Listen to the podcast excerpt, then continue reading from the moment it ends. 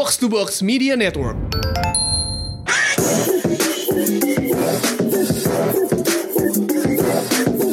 What up, what up? You're now listening to the most valuable basketball podcast in Indonesia, Box Out Indonesia. Seperti biasa dipandu gue Raditya Alif.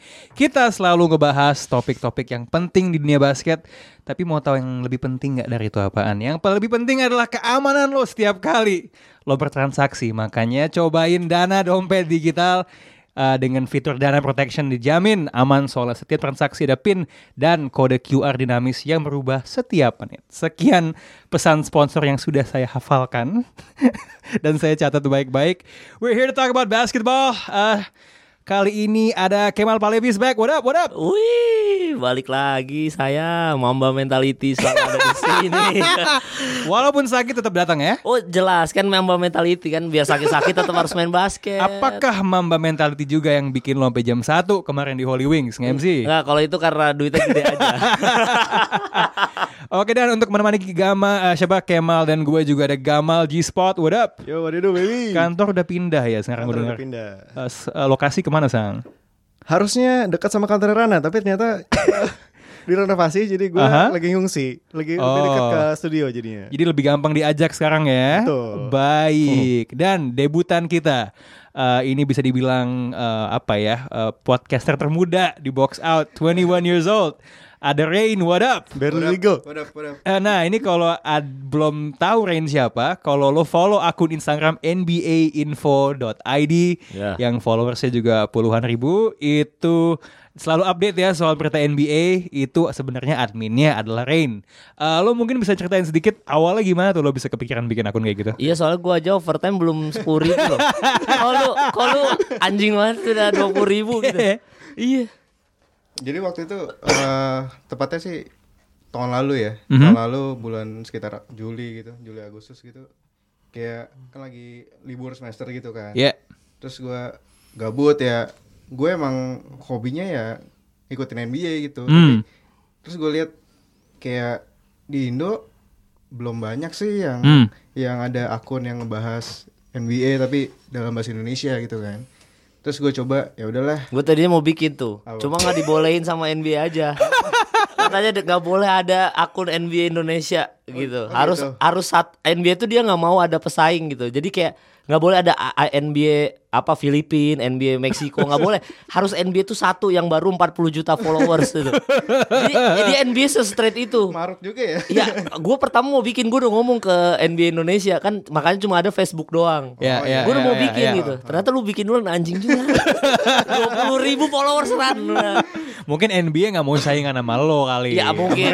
Kemarin mau. Ya. Aduh. Sampai mana tadi? Oh ya. Asal usulnya. Oke. Okay. Pas bulan Juli kan, ya gue gabut kan. Terus pengen nyoba lah bikin hmm. yang ngebahas uh, topik waktu itu masih kayak off season juga. Terus ya jalan-jalan waktu itu masih biasa aja sebenarnya. Terus hmm. fitnya lumayan, hmm. uh, dapat followers, interactionsnya juga lumayan. Terus ya udah kelanjutan gitu sampai sekarang. Oke, okay, good, keep on uh, going at it, yep. Keep on hustling man. Uh, seneng lihat ada yang bikin uh, akun soal basket. Terlalu banyak akun bola, terlalu sedikit akun basket. Yeah. Apapun kata uh, N B A. Speaking of uh, basketball, um, kemarin salah satu event besar dunia basket akhirnya selesai. Yeah. Um, yep. Seperti yang telah kita duga, you Amerika tidak menjadi juaranya, uh, ternyata Spanyol ya. Um, yeah. Selamat buat Marc Gasol menjadi uh, pem, uh, yang tahun ini cukup impresif ya. Hampir, hampir treble ya. Hampir treble ya. Yang yeah. ketiga apa ya? Yang ketiga, uh, gue nyaranin dia jadi assistant coach di W N B A aja. Gitu. Dia tuh kalau kalau di bola udah Ballon d'Or tuh. Yeah. Dia, dia menang ya. Iya, iya, iya, iya. Menang N B A, menang ini juga kan. Apa? Apalagi kalau di bola biasanya nah. lebih ada ada ada bias terhadap ajang internasional ya. Iya, benar. Biasanya kalau lihat kan tahun di mana yang menang Liga Champions sama yang uh, menang Liga Internasional. Ya Piala Dunia itu biasanya bobotnya lebih dikasih ke internasional. Walaupun kalau di dunia basket kan uh, seperti yang kita ketahui untuk FIBA World Cup kali ini walaupun animonya lebih besar tiga puluh dua tim uh, bahkan sampai idola lo Mamba Mentality jadi dutanya ya brand kan ambassador sebulan yeah. di Cina gitu kan mungkin Yoi. Kecuali pakai V P N nggak bisa buka Google di situ ya nggak bisa dia. dia dia harus pakai V P N. Nah um, Cuman kan um, yang selalu dibahas adalah banyak banget pemain basket yang gak turun ya di ajang FIBA kemarin. Pemain U S A. Pemain U S A. Eh, enggak, bukan cuma U S A, ya, Kanada. Kanada juga banyak. Kan di episode kemarin Paul ngamuk-ngamuk nih. Kenapa nih Kanada udah gak pernah menang, lagi bagus pemainnya pada gak mau main gitu kan. Um, cuman yang menarik setelahnya adalah muncul anggapan um, yang mungkin benar ya, kalau seandainya Amerika ini pemain bintang-bintangnya turun pasti akan menang. Talent will trump everything. Dan hmm. udah mulai kedengeran kan nih um, kalau Steph Curry bilang gua akan turun Olimpiade depan hmm. uh, dua ribu dua puluh di Tokyo. Kemudian Draymond Green juga bilang seperti itu. Nah mungkin gue lempar ke Kemal dulu kali ya, yeah. Soalnya muka lo kayak lagi sakit gitu kan. Oh siap, uh, sehat banget ini parah. Biar melek gitu. Yeah. Um, kalau menurut lo, is it that simple? Kalau misalnya pemain-pemain yang bilang dia mau main di Olimpiade Tokyo dua ribu dua puluh, uh, berlaga buat U S A, will they win easily or not?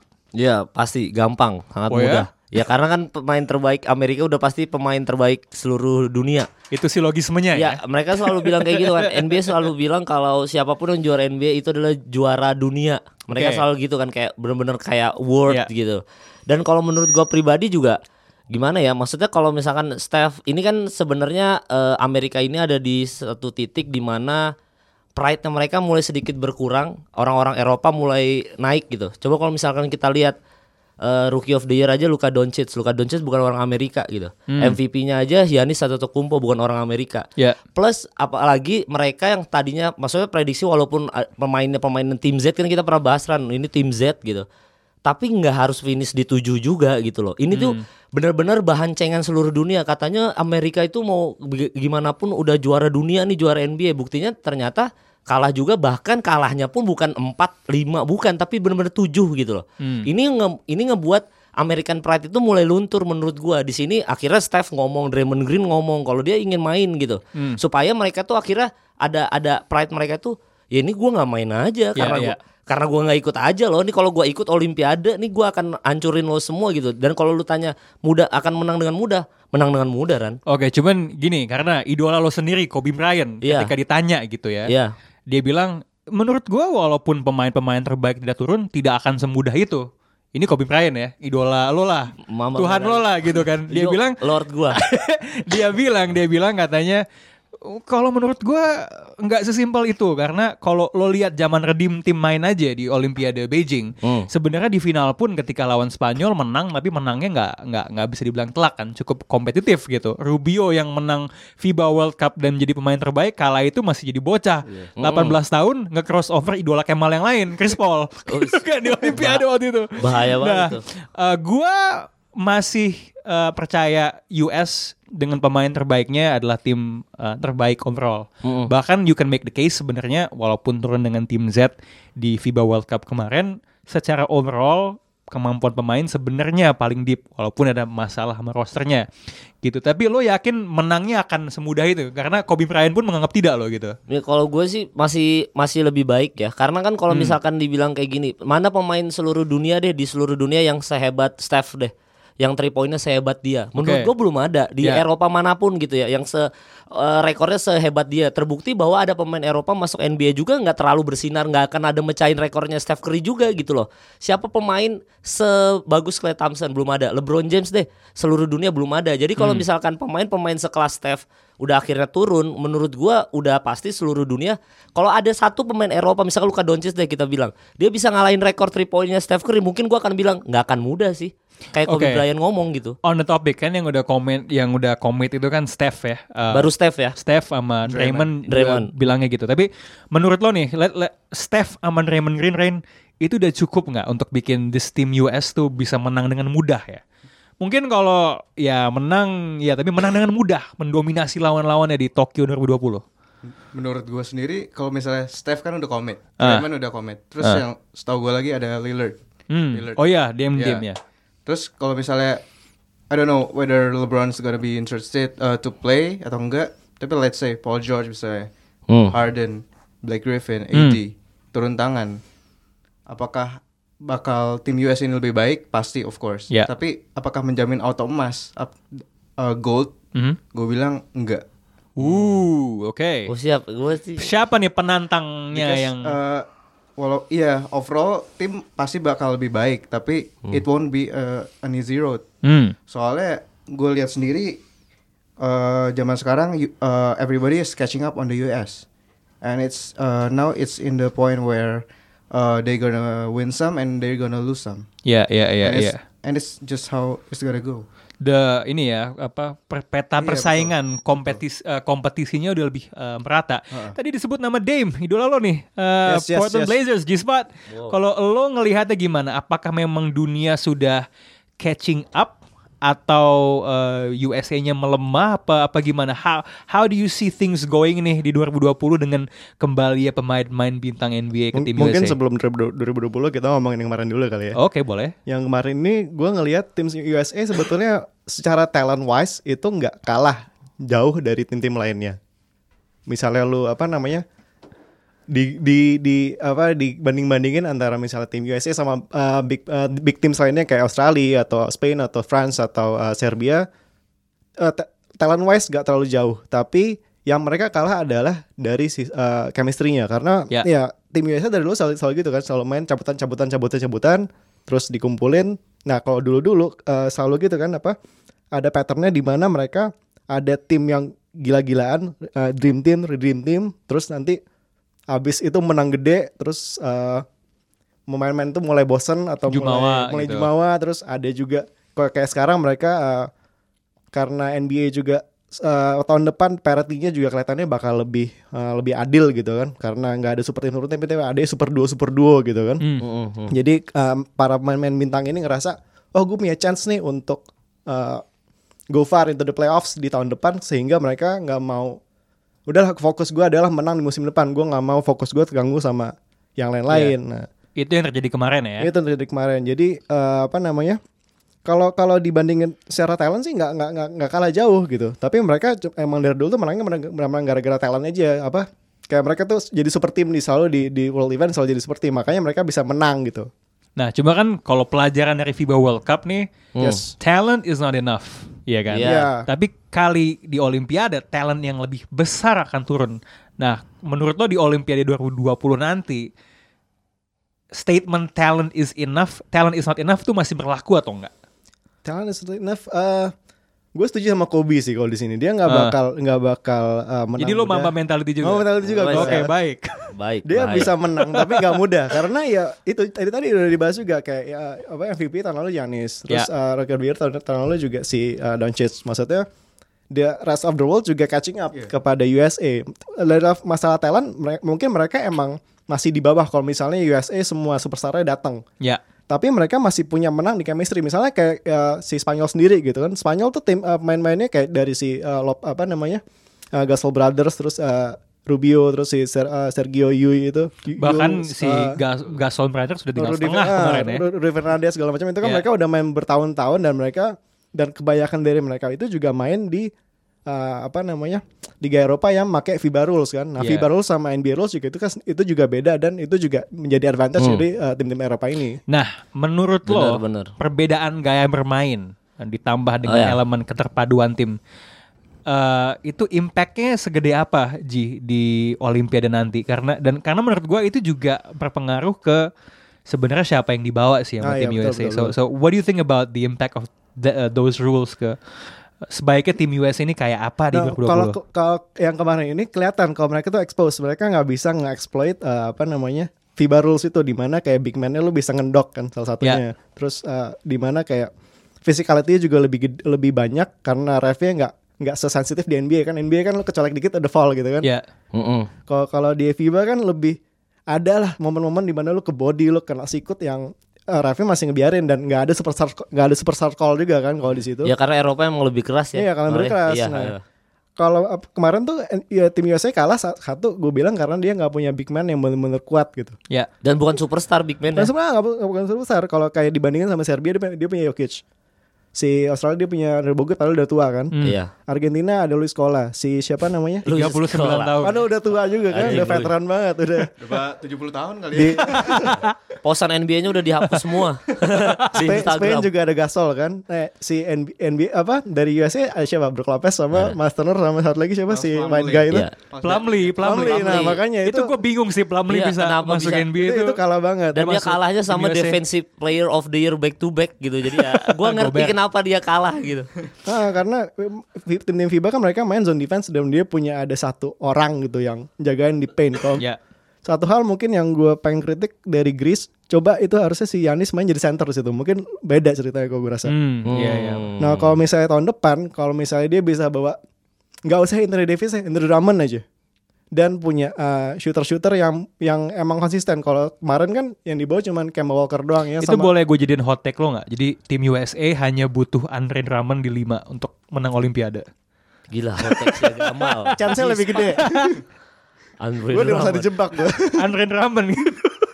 Andre Drummond itu dia bisa, gue rasa dia cukup tradisional sih senternya. Dia bisa, dia bisa Dia bisa thrive di di uh, FIBA rules gitu. Okay. Menurut gue. Ya, ya dan di off season ini dia latihan three point terus. itu itu namanya fake news. Nah yang kedua itu dia three point. Iya.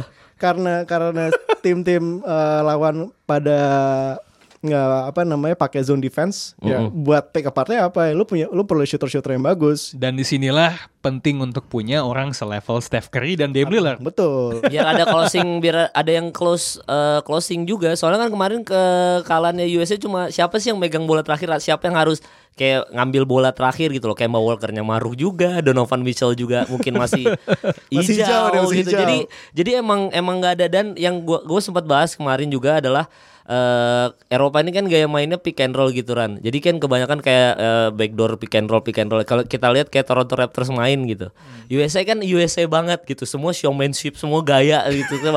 Itu di Eropa hancur banget sih.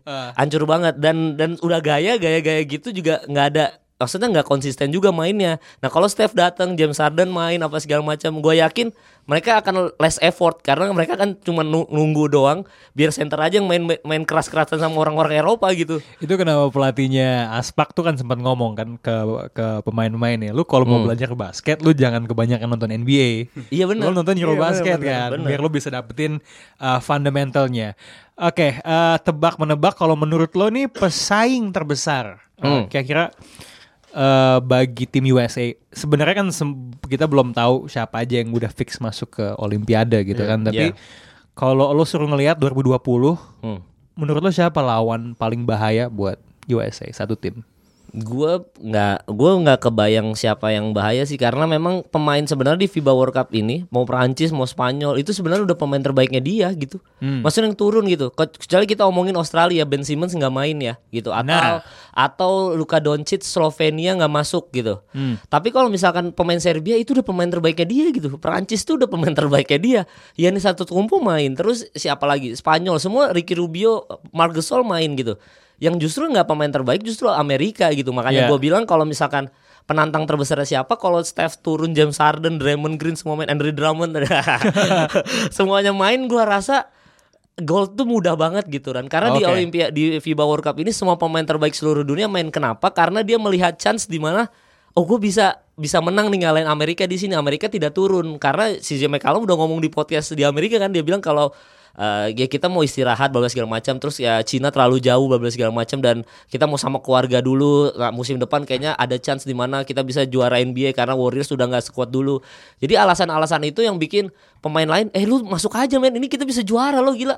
Kapan lagi kita juara gitu. Dan Amerika jadi ayam-ayaman gitu. Kapan lagi gitu. Ini seumur hidup untuk naikin mental kita seluruh dunia bahwa Amerika nggak sekuat itu di tahun ini doang. Tapi kalau Olimpiade menurut gua udah kelar, langsung, ya? oh, langsung kelar emas. Jadi pasti. Tidak ada lawan terberat buat Amerika. Walaupun lo. Ben Simmons masuk Australia, baik. atau atau Kyrie Irving pindah warga negara lagi ke Australia, ya. Oke, okay. gitu. Jadi ini gue gue udah punya dua hot take kali ini. ini. Ya. Pertama sih menurut Gamal cukup Andre Drummond, dan kalau menurut lo, uh, lo untuk pertama kali tidak setuju dengan Kobe ya?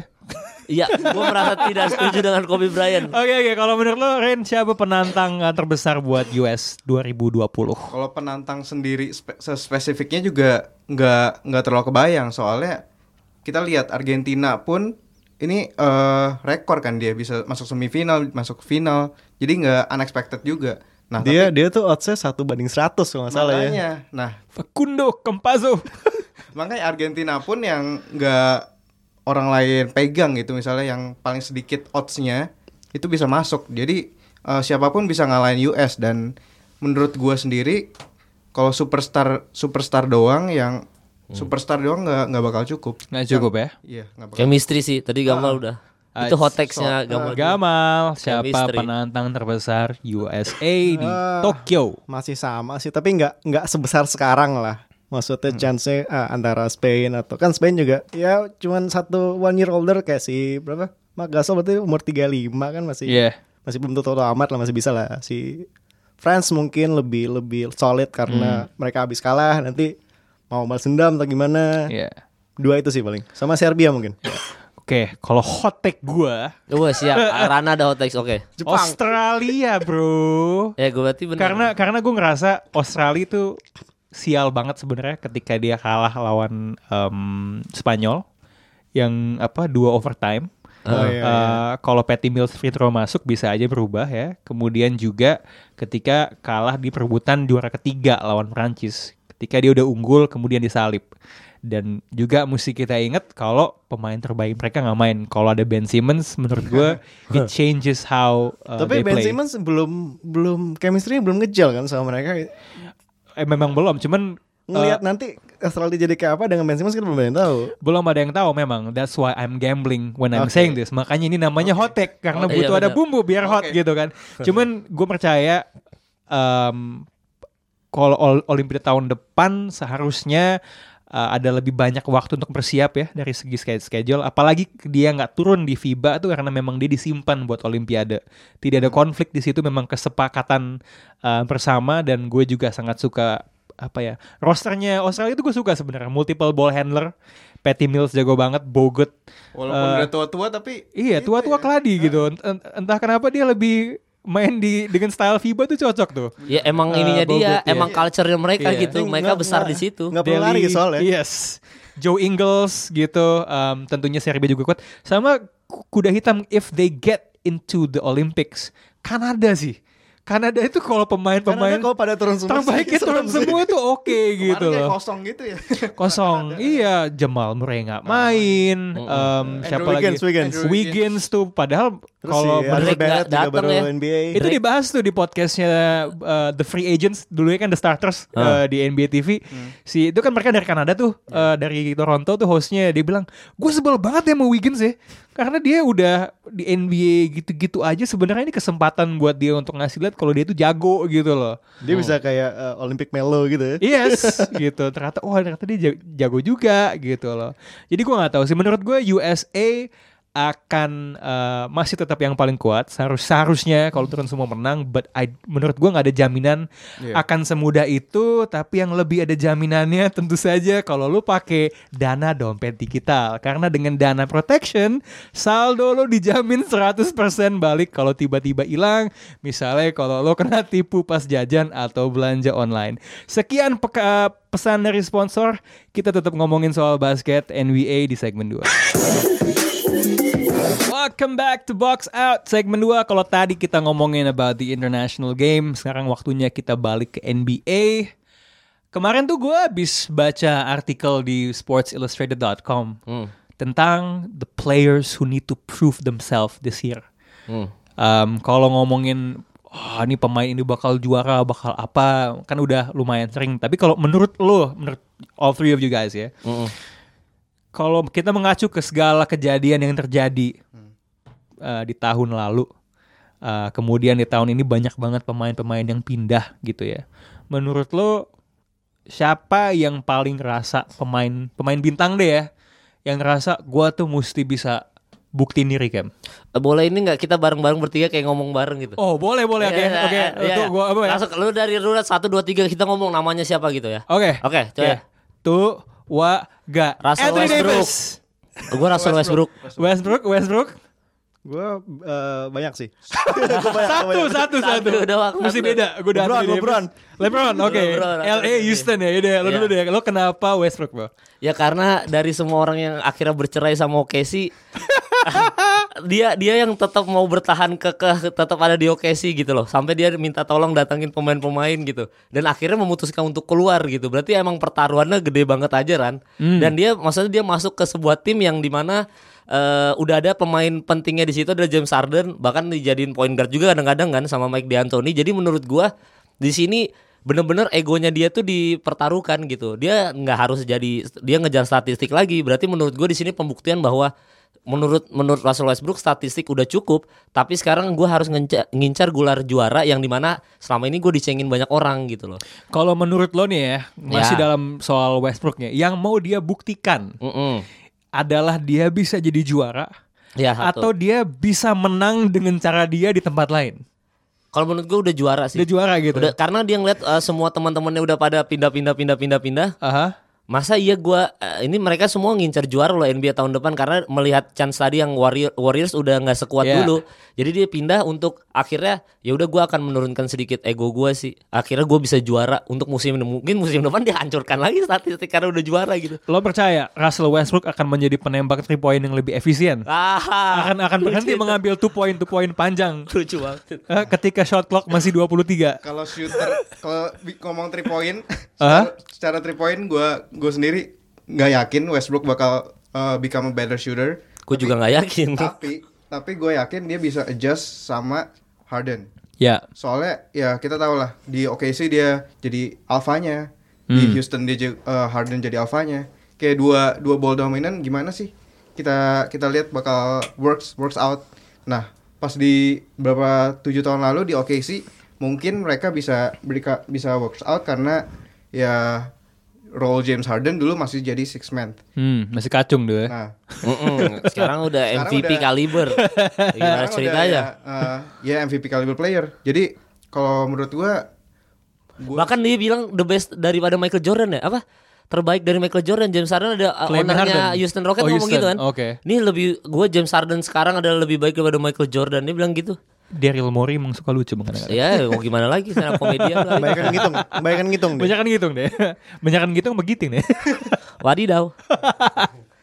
Jadi Westbrook ya. Iya, okay. Tapi uh, gua gua sendiri lihat Westbrook sama Harden uh, bakal bakal works out karena beda kasusnya sama si Pitri. Kalau James Harden flash sama si Pitri. Siap, aduh playmaker gua. Green ngeliatnya tuh kayak si Pitri sebagai mentor. Iya. Yeah. Sebagai mentor, mentornya Harden. Tapi kalau dari di Westbrook sendiri mereka kan udah teman deket nih. Brody, dari, Brody. Dari dari Brody, berapa, udah berapa belas tahun lah. Itu baru tuh gue baru tahu Harden nganggap si Pitri itu mentornya. Eh gue juga baru tahu si Harden iya mungkin karena lebih tua. Pak guru ya. Si Pitri. Padahal mentornya dia Joe Ingles ya lebih cocok. eh, eh tapi tapi tunggu tunggu Kemal. Gue gue punya pertanyaan nih terkait topik ini. Kenapa lo tidak bi, uh, tidak menganggap si Pitri justru termasuk pema- pemain yang paling mesti buktiin diri. Dia udah didepak dari Houston nih, yeah. ya kan? Dianggap wah dia tuh teammate yang toksik. Yeah. Masih dari rekan-rekan benar bot tuh tinggal dia Memelo yang belum belum juara. Yeah. Dibuang ke O K C lagi, maaf ya tim emang tim favorit dari Rain gitu, cuman yeah. dibuang ke Oklahoma gitu. Lu gak ngerasa dia kemarin masuk E S P N body issue lo liat gak sih bugil? Iya yeah, yeah, yeah, bugilnya dia ya. Dan dia baru jadi vegan. Baru vegan Baru sekarang. Jadi vegan ya gitu. Lu gak ngerasa dengan segala pengorbanannya dia ngerasa wah gue mesti buktiin diri nih, entah ngebawa O K C secara ajaib ke playoff atau biar gue dilirik sama LeBron James atau siapa gitu. Iya, dia kan ngebuktiin diri sepuluh pertandingan doang. Habis itu udah menyerah anjing gue. O K C ini bangsat anjing. Nggak, ya main yang bener dong anjing gitu. Jadi kesel jadinya nah, gitu. Tapi emang bener sih, harus si Pitri harus uh, ngebuktiin diri supaya trade value dia naik. Soalnya, soalnya gue gue denger dengar O K C juga nggak bakal uh, hold hold C P T terlalu lama. Mungkin trade deadline bakal di trade. Iya. Nah, Sha- dengan, dengan... Shai Gilgeous malas sekali ya. Iya. Dan begitu di trade udah nggak akan ada tim yang mau nampung dia. Kecuali semua tim tahu oh lu vegan. Oke oke oke. Temennya si Pitri, LeBron James. LeBron James adalah pilihan Luigi. Uh, uh, salah satunya, salah satunya. Kalau okay. LeBron gue lebih apa ya kesian sama dia soalnya, iya tahun lalu kayak ya dia cedera terus hmm. uh, tim chemistry anjur gara-gara trade apa gara-gara trade rumors bla bla bla. Nah, sekarang dia udah punya akhirnya punya running mate yang mungkin terbaik dia punya selama karirnya dia gitu kan. Hmm. Kayak apalagi gitu yang yang what's holding you back sekarang juga. Kalau dulu mungkin oke okay, ada Warriors di mana itu kayak monster berkala, berkepala lima. Sekarang dia berdua, terus di uh, Clippers berdua, di Warriors nggak jelas kayak gimana nasibnya nanti kan. Terus di uh, Brooklyn juga nanti cuma berdua kalau misalnya K D udah main lagi. Uh, Portland juga cuma berdua. Ini lebih parity-nya lebih lebih oke okay, dan ini saatnya dia membuktikan kalau ya gue masih main terbaik di N B A satu. Menurut lo di musim kemarin dengan dia cedera sekian lama, what was going through his mind? Ngelihat pemain-pemain yang lain sukses untuk pertama kali ya dalam entah yeah. berapa abad dia nggak ke final gitu. Mungkin dia ngerasa I'm getting old man. Orientasinya udah berubah ya, ya, udah mikirin anaknya. Dia udah harus bisnis taco. Taco, taco ini mau di mau di trademark tapi gagal kemarin iya, kan. Ditolak ya, ditolak. Iya. Makanya si Ir- si Iril seneng tetap bisa bikin baju ya, Taco Tuesday gitu kan. Uh, dan juga mungkin ya pembuktian yang juga lebih penting buat dia adalah jangan sampai Space Jam dua di Rotten Tomatoes di, di bawah lima puluh persen gitu. Kita lihat aja gak nanti. Mungkin nggak mungkin ada Clay Thompson di situ. Lagi. Boleh, boleh, boleh, boleh, boleh. Oke, okay, kalau gue tadi nyebut Anthony Davis. Ah, kenapa? Sesimpel dia kan sama-sama nggak kelihatan musim lalu. Tapi kalau dalam kasusnya LeBron dia cedera, Anthony Davis kan terus-terus bikin ulah hmm. gitu loh. Ibaratnya dia tuh dia tuh kayak Livi Seng menurut gue, tau nggak? Dia tuh bacot, bacot, bacot, bacot. Sekarang kesempatan dia, dia bisa menembus Hollywood atau tidak gitu loh. Atau pakai duit ya. Yoi, gitu kan. Duit bapakku LeBron gitu. Aduh. Gitu sih. Cuman um, uh, udah sering dibahas juga di podcast ini kalau um, sebenarnya kalau talent tuh Anthony Davis tuh gila lah ya. Oh, lengkap, paket lengkap, lengkap kan dia. Semua hal bisa bisa. Dia kalau di N B A two K tuh uh, apa ya? Uh, stretch four. Jadi karena semuanya bisa, bisa, semua bisa. Cuman atletik dan bisa defense gitu kan. Kalau yeah. stretch four kan biasanya kan biasanya entah, offense doang. Iya, shoot Channing doang. Frye, Channing Frye. Iya, Channing Frye, Kevin Love gitu kan. Um, kayak ya kemarin kita juga sempat bikin episode two K, mungkin kalau lu bikin pemain yang sempurna gitu. Hmm. Secara fisik mungkin akan kayak yeah. ya either bisa kayak LeBron atau bisa kayak Anthony yeah. Davis gitu. Giannis kalau enggak. Uh, Giannis gitu. Giannis bisa nge-shoot lah ya gitu yeah, kan. Tapi kalau gue buka di YouTube banyak orang yang main two K tuh pengen jadi Kevin Durant. Gue oh, gak tau kenapa paling yeah, banyak kayak yeah, how yeah. to be Kevin Durant in, in N B A unstoppable two K gitu. Offense gitu ya, kan. Selalu kayak gitu. Terus center bisa dribble kayak guard. Iya bener. Intinya orang yang tinggi bisa main two way, bisa nge-shoot lah ya, selalu kayak gitu kan. Cuman ya yeah. dan kalau kita juga inget statsnya Anthony Davis sebelum uh, di uh, musim sebelumnya sih yang dia menggila di, di playoff. uh, Apa yang dia ngebantai Portland tuh. Iya yeah. Ouch. Statsnya tuh gila banget, bisa lo bilang M V P level gitu. And menurut gue setelah sekian banyak negativity di soal situ dia, dia main center padahal lo. Dan dia ngakunya nggak suka main iya. center kan. Uh-uh. Gitu. Capek, katanya capek, mau power forward, power, apa power forward doang. Gitu. Selalu sekarang. Gitu ya, ada tendensinya tuh, aduh, gue uh. gue gue capek, gue nggak mau beradu fisik gitu, gue mau main di empat. Malah dia bagus main di situ. Iya gitu. Dan dan yang menarik juga kan katanya, walaupun dia prefer untuk main di center di L A, kalau memang kebutuhannya adalah dia berapa menit gitu main di center dia mau gitu. Tapi tenang aja kan dia udah ada Dwight Howard lah di apa di uh, tolongin gitu. Scary. Sama fake Superman gitu. Waduh. Cuman ya kalau kalau gue ngeliatnya yang paling punya chip uh, on on his shoulder gitu yang wah nih gue ibaratnya setahun kemarin nih berita soal gue nih negatif semua nih, toxic semua nih, hoax semua gitu kan. Uh-uh. Kali ini oke okay, I need to set the record straight. Gue akan membuktikan dan sebenarnya secara nge-shoot juga dia lumayan bagus ya. Bagus. Uh, dan uh, terus uh, meningkat three point-nya udah tiga puluh something persen ke atas gitu. Hmm. So sebenarnya gue enggak akan kaget kalau he sort of gets Giannis like numbers with better with better shooting gitu. Apalagi dia main sama LeBron, LeBron James, James gitu loh yang Yoi. Sudah bilang gue kan kalau bahasanya main basket jadi garda utama gitu, bukan point guard gitu. So, oke. Okay. Juga udah itu kan uh, latihan buat three point shootingnya. Iya oh, gitu kan ini. punya uh. punya range gitu uh. kan. Oke. Okay. Tapi fair enough menurut gue semua pemain tuh punya alasan untuk Uh, membuktikan diri ya siapapun uh, itu, even Lonzo Ball. Lonzo Ball.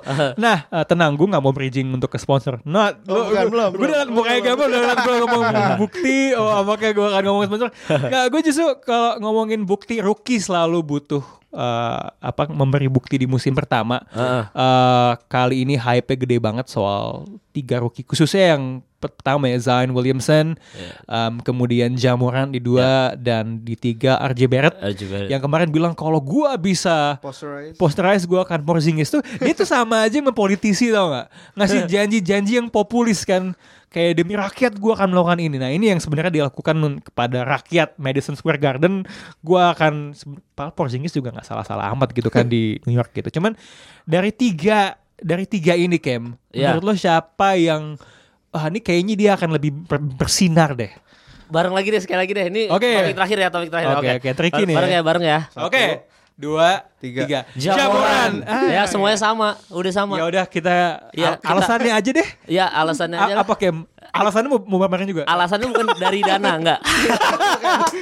Coba kita lihat. Ah, belum masuk. Nanti nanti nanti nanti nanti gue cari deh. Oh, belum masuk. Alasannya gampang banget. Alasannya sangat mudah menurut gue. Apa? Karena kalau misalkan kita tarik mundur ke tahun dari tahun dua ribu sebelas aja, yang dimana era millennials lah ya. Cuma ada dua, ya masa era main basket zaman sekarang center bisa nembak tiga gitu. Ya. Uh, cuma ada dua posisi big man yang pernah menang Rookie of the Year, yaitu adalah Blake Griffin sama uh, Karl Anthony Gat, Towns. Cuma yeah. itu, sisanya semuanya shooting guard. Kyrie Irving, uh, Damian Lillard, semuanya semua shooting guard. Bahkan Luka Doncic aja sama Ben Simmons adalah mainnya di luar. Jadi mereka punya ball handling yang bagus gitu. Luka Doncic punya three point shoot yang bagus gitu. Jadi kalau menurut gue kenapa bukan Zion? Karena dia main di dalam, in paint. Jadi udah pasti gak akan bersinar gitu. Kita lihat DeAndre Ayton aja gak bersinar, padahal dia draft satu.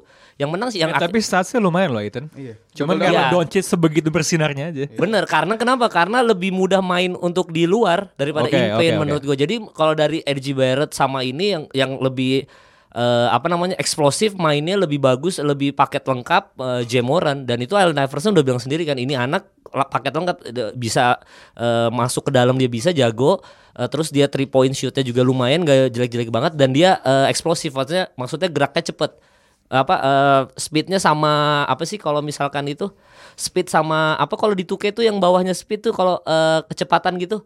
Apa? Uh, dia bisa gerak cepat-cepat gitu apa? Apa? Quickness, agility, agility, ya agility dan quickness dan okay. quicknessnya dia yeah. gitu. Quicknessnya dia tuh lebih cepat daripada R J Barrett gitu. Jadi menurut gue okay. Ja Morant. Gampang. Jadi Ja Morant karena dia lebih cepat yeah. uh, dan karena the answer telah bersabda demikian yeah. rupa. Kalau lo apa? What? Kenapa menurut lo Ja Morant kayaknya lebih bisa bersinar dibandingin dua rookie yang lain? Alasannya uh, Ja Morant karena dia menurut gue yang paling N B A ready. Soalnya Zion dan R J Barrett cuma satu tahun main di Duke. Dan R J Mor- RJ eh RJ lagi Ja Morant itu tahun. Udah di tiga tahun kan di Morris State. Tiga ya, oke okay, okay. Nah terus uh, kita lihat lihat sendiri di New Orleans Pelicans uh, hmm. ada udah ada Lonzo, udah ada Brandon Ingram, udah ada George Hart, udah ada Drew Holiday. Kita kita ekspektasi Zion juga nggak nggak nggak bakal jadi bust lah ya. Maksudnya bakal jadi star tapi nggak bakal sebersinar itu karena se-instan dia, itu uh, ya. Karena udah ada Lonzo Ball, Brandon Ingram dan lain-lain. Tapi beda posisi itu dia.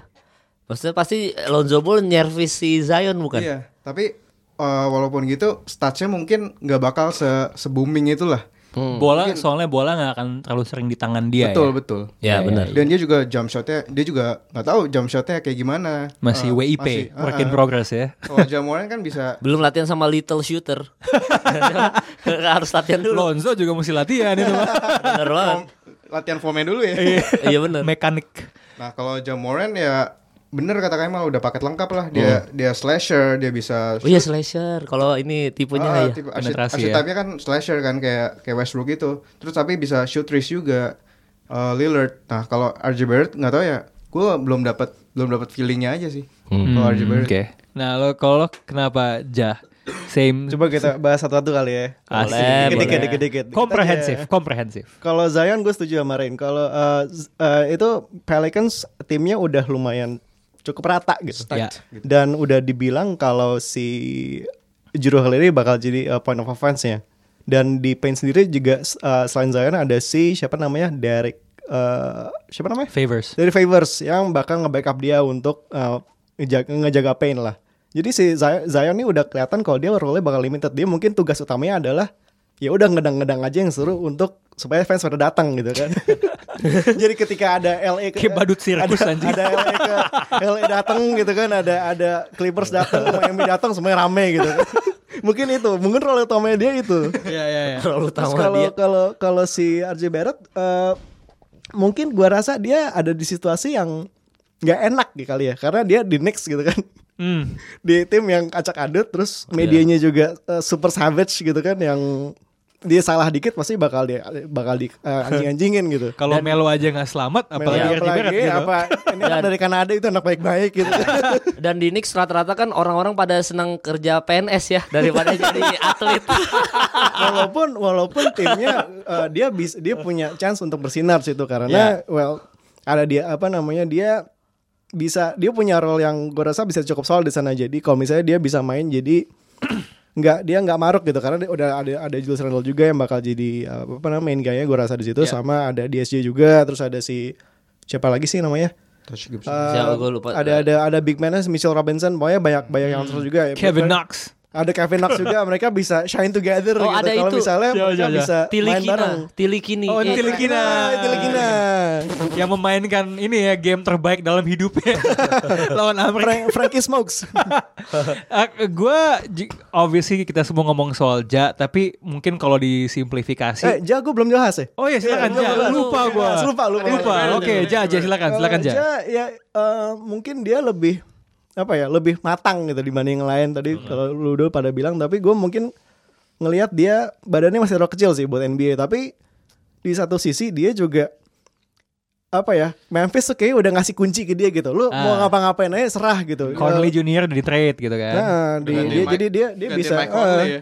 Timnya tuh udah punya dia dia punya dia bakal dapat minutes yang banyak, dia bisa berkembang di situ ya, pokoknya lu dicemplungin aja terus ya udah kita uh, kita nggak bakal biarin lu tenggelam sih, gue rasa kayak gitu. Dia bakal mungkin gak bersinar tapi dia bakal bukan apa namanya bukan ngangkat tim, tapi dia bakal inilah bakal kelihatan kalau dia jadi the main guy-nya di di Memphis. Lagi pula ada itu juga kan, ada yang pernah juara di situ Kyle Korver, Iguodala. Jadi menurut gue lebih apa mentor lebih baik daripada si Pitri di situ ada. Lu jangan seanti si Pitri itu lah. Jangan dong. Dia baru vegan loh. Korver eh, bukannya udah pindah ke Bucks ya? Eh pindah ya? Pindah udah pindah. Kyle Korver sama eh tapi Iguodala masih ya? Iguodala masih. Ya udah lebih baik Iguodala. N B A info ini memang lebih update ya. N B A info. Gue juga baru tahu Kyle Korver pindah.